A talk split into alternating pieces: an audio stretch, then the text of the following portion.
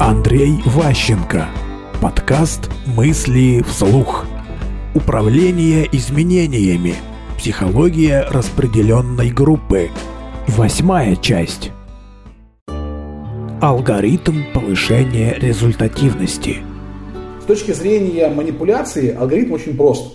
Вам необходимо для себя решить, из какого положения вы будете осуществлять воздействие, сила или слабость. Помните про бургер? На какой орган чувств вы будете влиять? Э, на зрение или на слух? В какой форме будет воздействие? Голосом или визуальным рядом? Какая аргументация будет использоваться? Компетентность или сказка? Каким способом будете предлагать решить проблему? Научно-техническим или мотивационным, власть идеи? Какую идеологию будете использовать? Это э, такой как бы алгоритм, раскрывающий механизм обычной классической манипуляции. В продажах, в, там, в презентации, в чем-то еще. То есть это как бы такая вот классика. Поэтому, соответственно, вы для себя, выстраивая некую стратегию, должны а, продумывать содержимое стратегии, как вы это будете показывать, презентовать и убеждать. И чем ярче вы это сделаете, тем дольше будет эффект, меньше будет споров, люди будут с большей энергией сами заниматься, они будут чувствовать, что они поняли вашу стратегию. Этап первый. Стать своим. Традиционно первый шаг манипуляции – это стать своим, мы уже говорили. То есть маркетинг свой-чужой. Вам необходимо, а, либо имитируя авторитет, или внешнее сходство, или общие интересы, или профессиональный язык, вы можете а, кому-то втереться в доверие. То есть, если объект испытывает удовольствие не, как бы, не к вам, не критичен, как бы тревожен на низком уровне, значит, он вам доверяет, уровень доверия пройден. То есть, как бы, вот э, это первый признак начала любой манипуляции. Этап второй. Загрузить информацию. Значит, следующий шаг. Необходимо э, рассказать, ну, некое, выразить некую позицию вашу. То есть вы кому-то что-то будете показывать, рассказывать и так далее. Для этого применяются разные способы убеждения. Можно использовать речевые манипуляции. Их обычно изучают много и подробно на, на тренингах переговоров, типа у Игоря Рызова там, и так далее. То есть этого много в книгах, почитайте. Э, очень хорошо заходят геометрические манипуляции. Например, пирамида Маслоу в чистом виде жульничество, как бы, но это очень хороший, правильный способ убеждения. Хотите кому-то показать некую логику встроенную, впишите ее в пирамиду. Любая херня, представленная в виде пирамиды, выглядит намного убедительнее и достовернее, чем просто в виде текста. То есть пирамида, матрица, там, квадратики, что-то еще очень помогают хорошо продавать. Дальше. Красивая презентация заходит намного лучше, чем обычная презентация. Поэтому те из вас, кто заморачиваются и делают красиво, получают намного больше доверия. Красота – это таран. То есть, чем человек более красиво сделал, тем это выглядит более убедительно. То есть, любое сообщение, упакованное в красоту, обретает особую убедительность. Это прям сильно влияет. Поэтому никогда не пренебрегайте дизайном. Никогда не брезгуйте звуками. То есть звуки очень обогащают ситуацию, повышают достоверность и больше убеждают. В некоторых случаях трансовая музыка, в некоторых там ритмичная, что-то еще. Внешний звук задает ритм, дает возможность влияния. Поэтому манипуляция под звуковые эффекты проходит намного лучше. А, соответственно, как бы, а, если вы можете еще сделать, чтобы люди попробовали или потрогали, это вообще прям совсем вау-эффект, заходит просто совершенно железно. То есть они проверили все традиционные каналы, все дали примерно похожую доверительную информацию, люди убеждены, они вам доверяют больше. Значит, а, если как бы объект приближается к вам или дистанцию не разрывает, значит, скорее всего, информация зашла хорошо и все было, было сделано правильно. То есть критерий э, достоверности расстояния. Помните, на видео Нео постоянно к э, Морфеус приближался. То есть, если ваш собеседник хочет вас в чем-то убедить или выражает свое доверие к вам, он сокращает расстояние, наклоняется к вам, тянется к вам и так далее. Это признак того, что он вам доверяет. Если он разрывает дистанцию, если он вас отстраняется максимально, значит доверие утрачено или возникнет сомнение, что-то еще. Поэтому элементарный маркер взаимного доверия в переговорах, в общении – это расстояние. Этап третий. Дать задание. И последнее.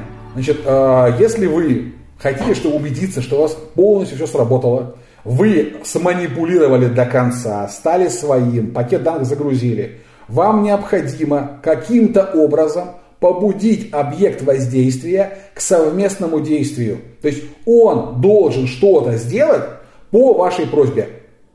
Подай нам ручку, налить стакан воды, там, не знаю, передай бумажку, любое действие. То есть, чтобы закрепить цикл доверия с незнакомцем, необходимо, чтобы он что-то сделал для вас по вашей просьбе. Так, если он это делает, у него ощущение, что он сделал, ему это было не больно, не дискомфортно, все хорошо, вы не опасный, значит, все маркеры доверия сработали, и он вам доверяет.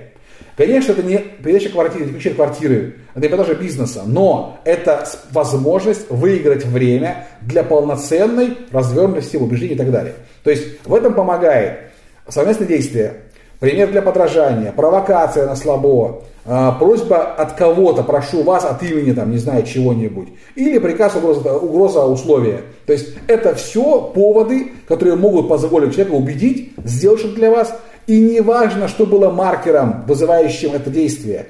Главное, что если он действие сделал, и у него оставились приятные ощущения после вкусия, он вам доверяет и будет также действовать и в дальнейшем.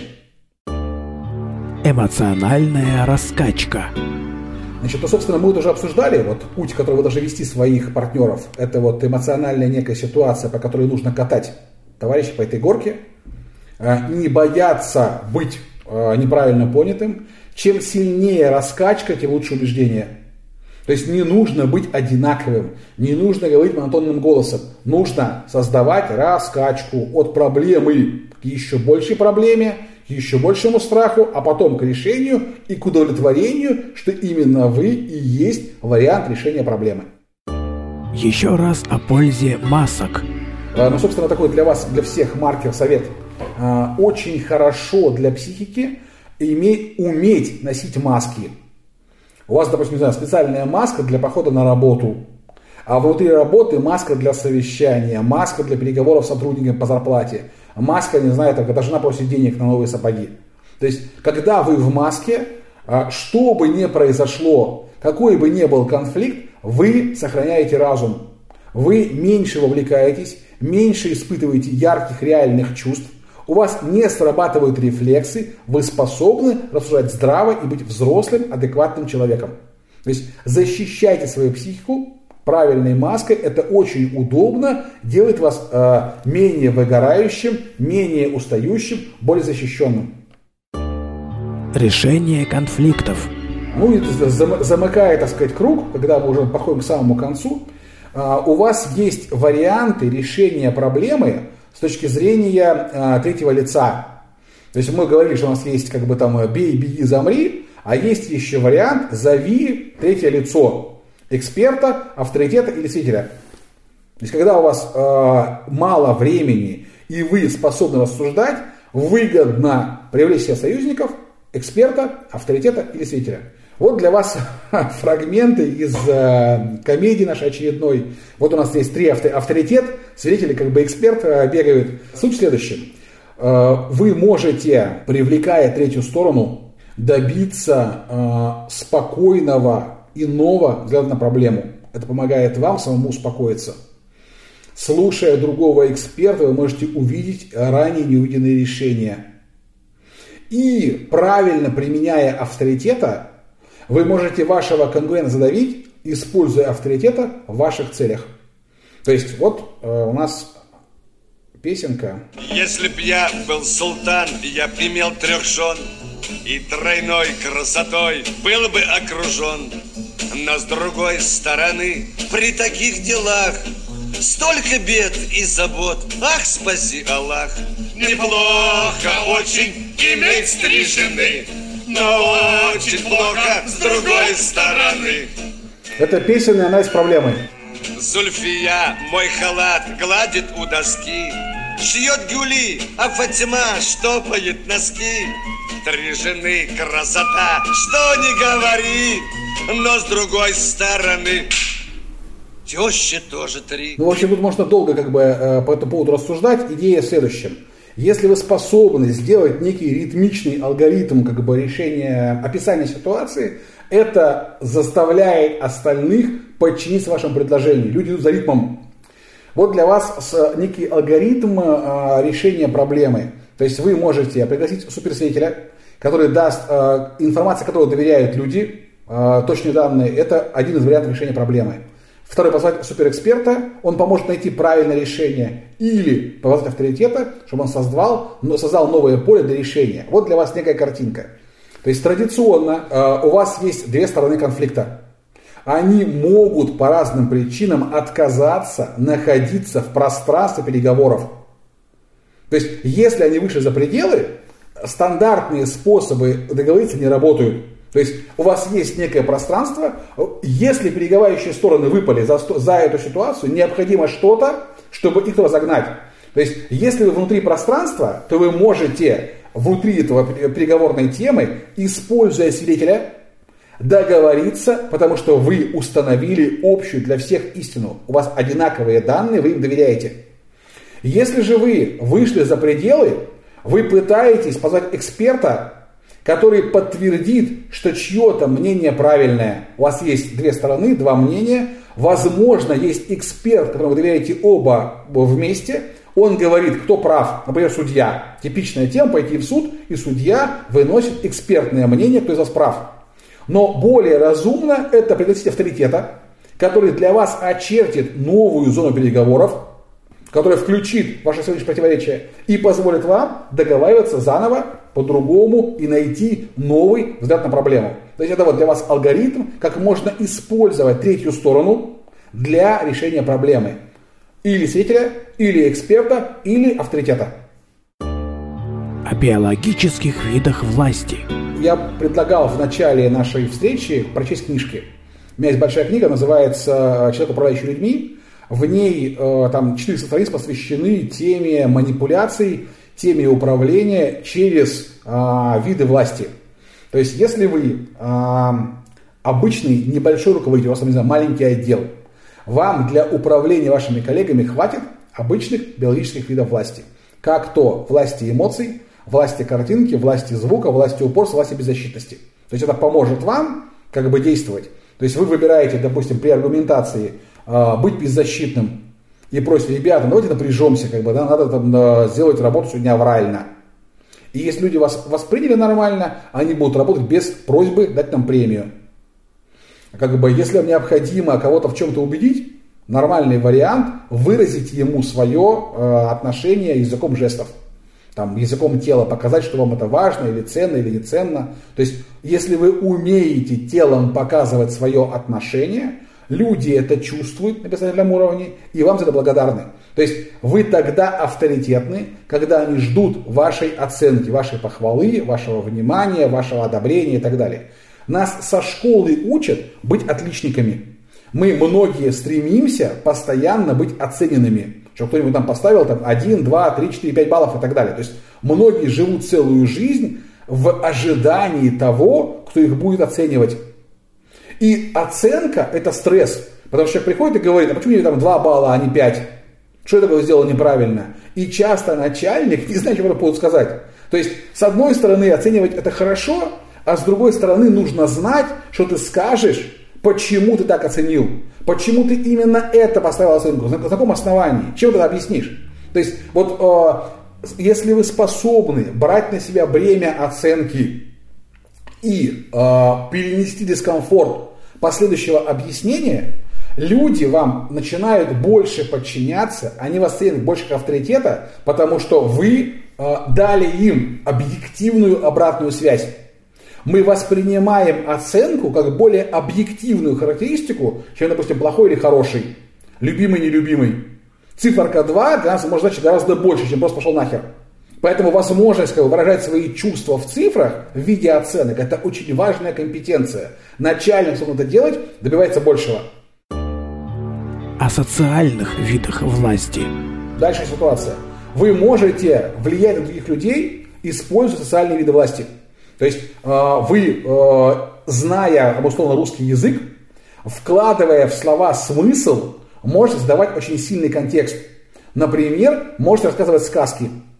Там мифы, сплетни, что-то еще. Можете э, демонстрировать компетентность. Можете опираться на некую идеологию, некие верования.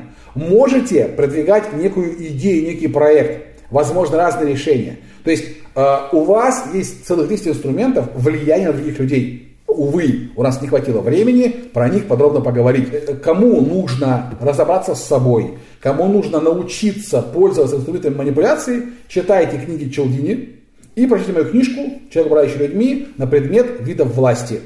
Кому лень читать, послушайте аудиокнигу. Вопрос о возврате с удаленки. Люди уже привыкли. Мы с марта, многие находятся на удаленке дома. Понимаем. Сейчас у нас э, появляется уже вакцина.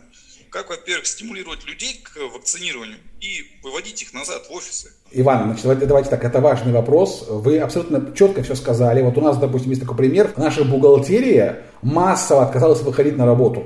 То есть, как бы, если сотрудники там, отдела продаж, там, производственники, все выходили, и все нормально, это был перерыв там, летний, то бухгалтерия прям вот как села в апреле, так она и не выходила никуда, потому что главный бухгалтер боялся. То есть почти всегда такого типа саботаж, он опирается на мнение неформального лидера внутри коллектива. То есть, если какая-то группа, например, условные бухгалтеры или там какие-нибудь финансисты не выходят на улицу, там, не готовы вернуться снова в офис, скорее всего, они эту проблему уже обсудили, и кто-то для них очень авторитетный их не пускает. Скорее всего, это начальник того же управления, либо его там коллеги. И нужно с ними договориться, и тогда они своих на место поставят. Часто очень начальник, там, зам бухгалтер, бухгалтер говорит, типа, я, я бы хотел, мои не хотят. А реально он же их заставил, чтобы они не хотели. Поэтому нужно сначала установить, кто препятствует э, выходу. Его переубедить или его уволить, например. И, возможно, со временем ввести какие-то дополнительные стимулы для тех, кто в офисе, и для тех, кто не в офисе. То есть, ну, грубо говоря, там э, какой-нибудь э, бонус по-другому делить в конце года или еще что-нибудь. То есть сделать некие вот, э, ну, перформации как бы для, если вам необходимо всех вернуть, я по себе сужу. Мне лично дома менее комфортно, я бы с удовольствием вернулся обратно в офис. Для меня это более привычно, более удобно. Но есть те, кому наоборот. Вы должны быть объективны. Если сотрудник все необходимо выполняет из дома, какая вам разница, где он находится – но если вы можете на него навалить больше, а он не делает, типа я дома сижу, тогда это повод понизить зарплату, что-то еще сделать. Старайтесь быть к людям формальные. Вот не пытайтесь их убедить, не пытайтесь их сломать. Просто ставьте задачу максимально четко. У вас есть вот такие-то обязанности. Их необходимо выполнять. Мы закрывали глаза на некоторые нарушения, пока была пандемия. А теперь вы закрывать не готовы. Хотите, приходите в костюме, в скафандре, там, что угодно делайте, но работу вы должны сделать. Вы за нее получаете деньги. Если вы не хотите получать деньги, пожалуйста, давайте мы это из вас уберем, из этих функций, уменьшим вам зарплату, все будет нормально. То есть людям нужно пошагово рассказывать, за что вы их цените, за что вы им платите. Это нужно еще раз разбирать и объяснять. И из этого логично следует, где им лучше быть, в офисе или на работе бить в больное. А у меня вот такой вопрос. Как, вот вы сказали, у нас типичная стадионная аудитория, как, и вы, наверное, уже провели очень много лекций, как вам удается чувствовать э, а, аудиторию именно в онлайн-формате, когда мы все-таки удаленные, как вам удается управлять? Ну, вы знаете, просто ключевой вопрос следующий. Я, э, как бы скажем, стараюсь э, бить в больное. То есть, когда я делаю какую-то лекцию, я стараюсь э, сделать так, чтобы это было что-то такое, что, а, вы знаете как-то, у каждого из вас есть свой какой-то опыт по этому поводу, у вас по этому поводу свое мнение, я комбинирую свое мнение и ваше, даю возможность вам высказаться в виде WhatsApp или в виде обсуждений. Как только это происходит, у вас происходит, у вас триггерит, у вас какие-то есть чувства, вы их выражаете, и ощущение, как бы, что все было хорошо, возникает от того, что вы некое чувство выразили. Вот, допустим, коллега Алексей, вот он немножко недоволен, потому что у него был вопрос важный, который я не ответил, как бы, он немножко переживает. То есть, соответственно, как бы он чуть-чуть расстроен, потому что я не ответил для него. И это имеет и плюсы, и минусы. То есть, вовлеченность это э, две стороны. Это с одной стороны включенность людей, а с другой стороны большой риск их разочаровать в том, что они ожидали большего, а ты им этого не дал. И, к сожалению, нет и золотой середины, всегда есть какие-то вот довольно, недовольная такая вещь. То есть возбудить людей легко. Тяжело потом остановить их трудовой энтузиазм. Это проблема. Трудности agile. Сейчас вот все больше движения вообще всего этого менеджмента идет, плоские структуры там, agile, равенство. И здесь э, зачастую ты работаешь со специалистами, да, с подчиненными, которые там и шире тебя по компетенциям в каких-то областях и так далее. Плюс там может быть какая-то явная тоже ну, сильная лидерская позиция. И вот как в этой ситуации тоже вот правильно выстраивать этот процесс, может быть, у вас там в книге есть ответы. Ситуация э, очень сложная. Вот э, вроде бы гуманизм, вроде бы там толерантность и все такое прочее, но в реальности она требует от людей очень высокого уровня самообладания, очень высокого уровня подавления собственных эмоций и чувств. Вот чтобы быть толерантным, там, вежливым, аккуратным, неконфликтным, нужно очень-очень сильно контролировать свои рефлекторные желания. Поэтому ключевой момент для работы в такой структуре, где бы она там ни была, там Сбербанк, не знаю, там Яндекс, еще что-нибудь, э, очень важно научиться угошать свои импульсы, позитивные и негативные. Контроль эмоций ключевое. Я в этом как раз говорил про маски, к сожалению, мы там не поговорили подробнее. То есть вам будет удобнее, психологически удобнее, если вы научитесь а, не быть таким, как надо, а одевать эту маску перед приходом на работу. То есть понять ее, сформулировать, э, условно на лице нарисовать. Эти девушки выходят на работу, и они уже там накрашенные, красивые, и все. Девушка утром создает себя для, как бы, для совещания, для работы, для сегодняшнего дня. Мужчина трусы одел и пошел на совещание. Ну, то есть, как бы это вот, ну, разный подход. Я рекомендую научиться понимать, какую версию вас ценят и уважают коллеги, в буквальном смысле ее зафиксировать, выучить ее в жестах, там, в лицах, в чем остальном, и в этой маске приходить на встречи, на совещания, на переговоры, по возможности максимально безэмоционально, не позволять триггерам, каким-то якорям вас зацепить, чтобы все было не лично. То есть у нас тогда срабатывает «бей, беги, замри», когда мы это воспринимаем в отношении себя, когда это меня обидели, на меня это сработало. Если мы это приняли лично, начинается рефлекс, начинается истерия и так далее. И вот способность обезличить любой внешний сигнал, отнестись к нему рассудочно, это единственный способ быть аккуратным, сдержанным, вежливым и так далее. То есть со всеми поддерживать ровные отношения. Но опять же, когда вы такой ровный, вы похожи на бревно. Ровное, аккуратное, ошкуренное никакое. И поэтому к вам нет отношения. Вы спокойный, но опять же никакущий. И если вот тут всегда некий баланс, вам что нужно в итоге?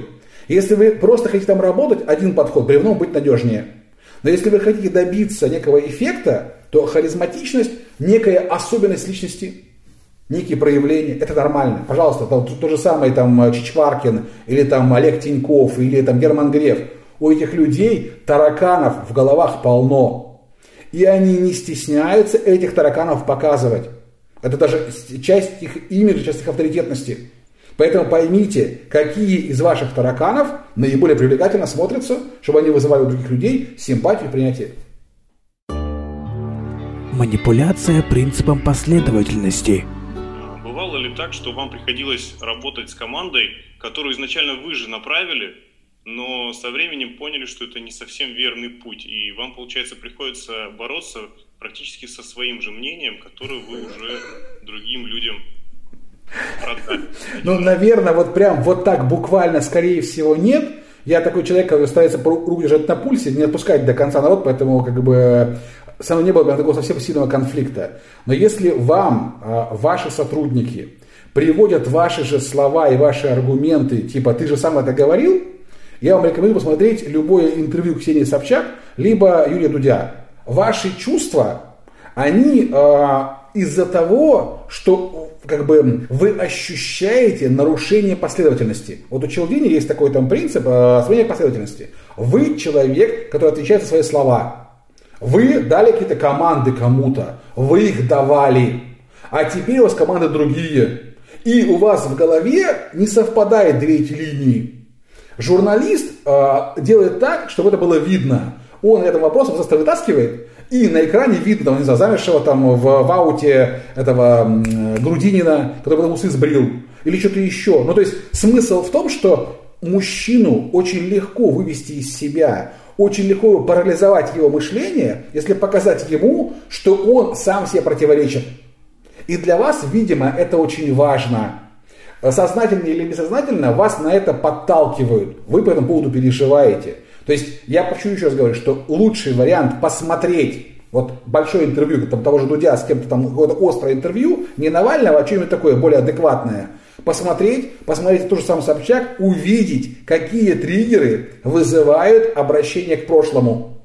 Вспомнить самого себя и понять, какие слова в разговорах с вашими работниками вызывают у вас ощущение, что это как будто обвинение к вам, как будто вы там давали, а потом отняли, а потом не подтвердили. То есть, когда вы ощущаете, что как будто бы ваши же команды старые теперь не актуальны.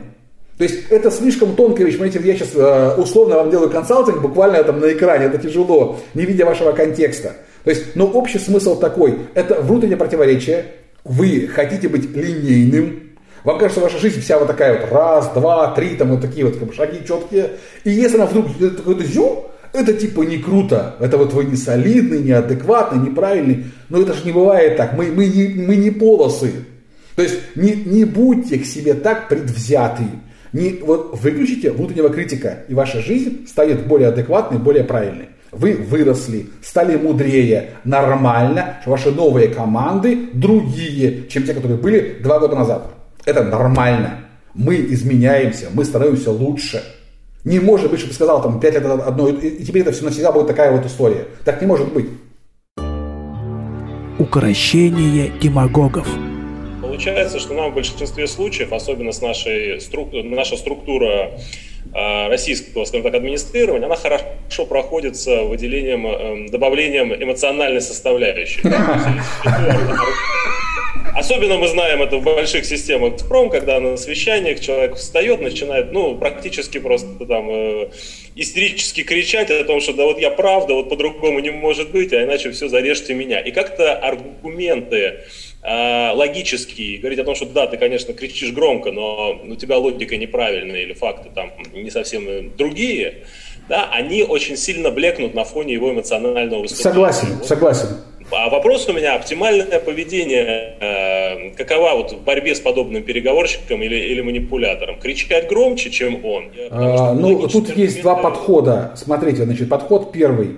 А, очень хорошо срабатывает обесценивание, легкая насмешка. То есть, когда вы ему в ответ на все его истерики улыбаетесь широко и ярко. То есть, вот нет, не так, не так, еще, еще, еще шире, чтобы зубы было видно. Вот, вот так, вот, вот, уже лучше, да. Вот если вы с таким выражением лица будете его слушать, то вероятность того, что он будет на вас орать, очень низкая. Он еще попробует какое-то время там по, вот, по, как бы, побухтеть, а после этого успокоится и будет думать, что за хрень. То есть вот покажите ему, что это смешно. Но не, не постарайтесь, постарайтесь это сделать не, вот, не в отношении него, типа вы смотрите классным анекдотом. То есть у вас должна быть какая-то легальная версия, почему вы улыбаетесь. И вот э, это очень сильно сбивает прямо сразу вот, как бы, вот, людей, которые вот такой их очень сбивает, когда с другой стороны, типа, как бы, это очень сильно демотивирует, нарушает как бы, коммуникационную стратегию. Это раз. Вторая история. Можно а, попытаться, а, как бы это же как то же самое Дудь делает, попытаться показать ему не аргументацию, типа разумную, логичную, а сослаться на его же слова, не знаю, это прошлых переговоров.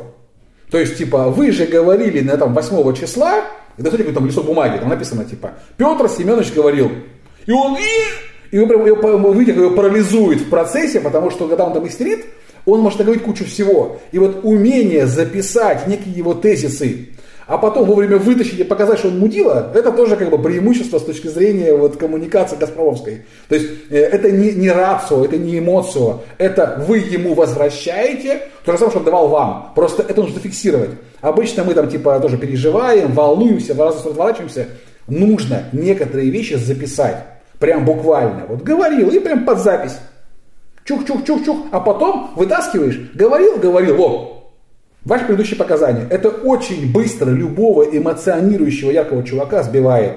То есть ваша задача первая, сначала его остановить, вот это вот мы мирный носитель оружия, а потом уже опять переходить к вопросу там, некого разума и так далее. То есть пока он эмоционирует, невозможна разумность, невозможно как бы там вот, э, ну, говорить адекватно с ним. Необходимо его остановить. Вот это знания нужно прервать.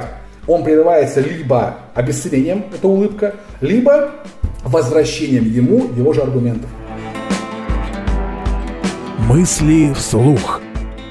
Новые подкасты и книги от Андрея Ващенко.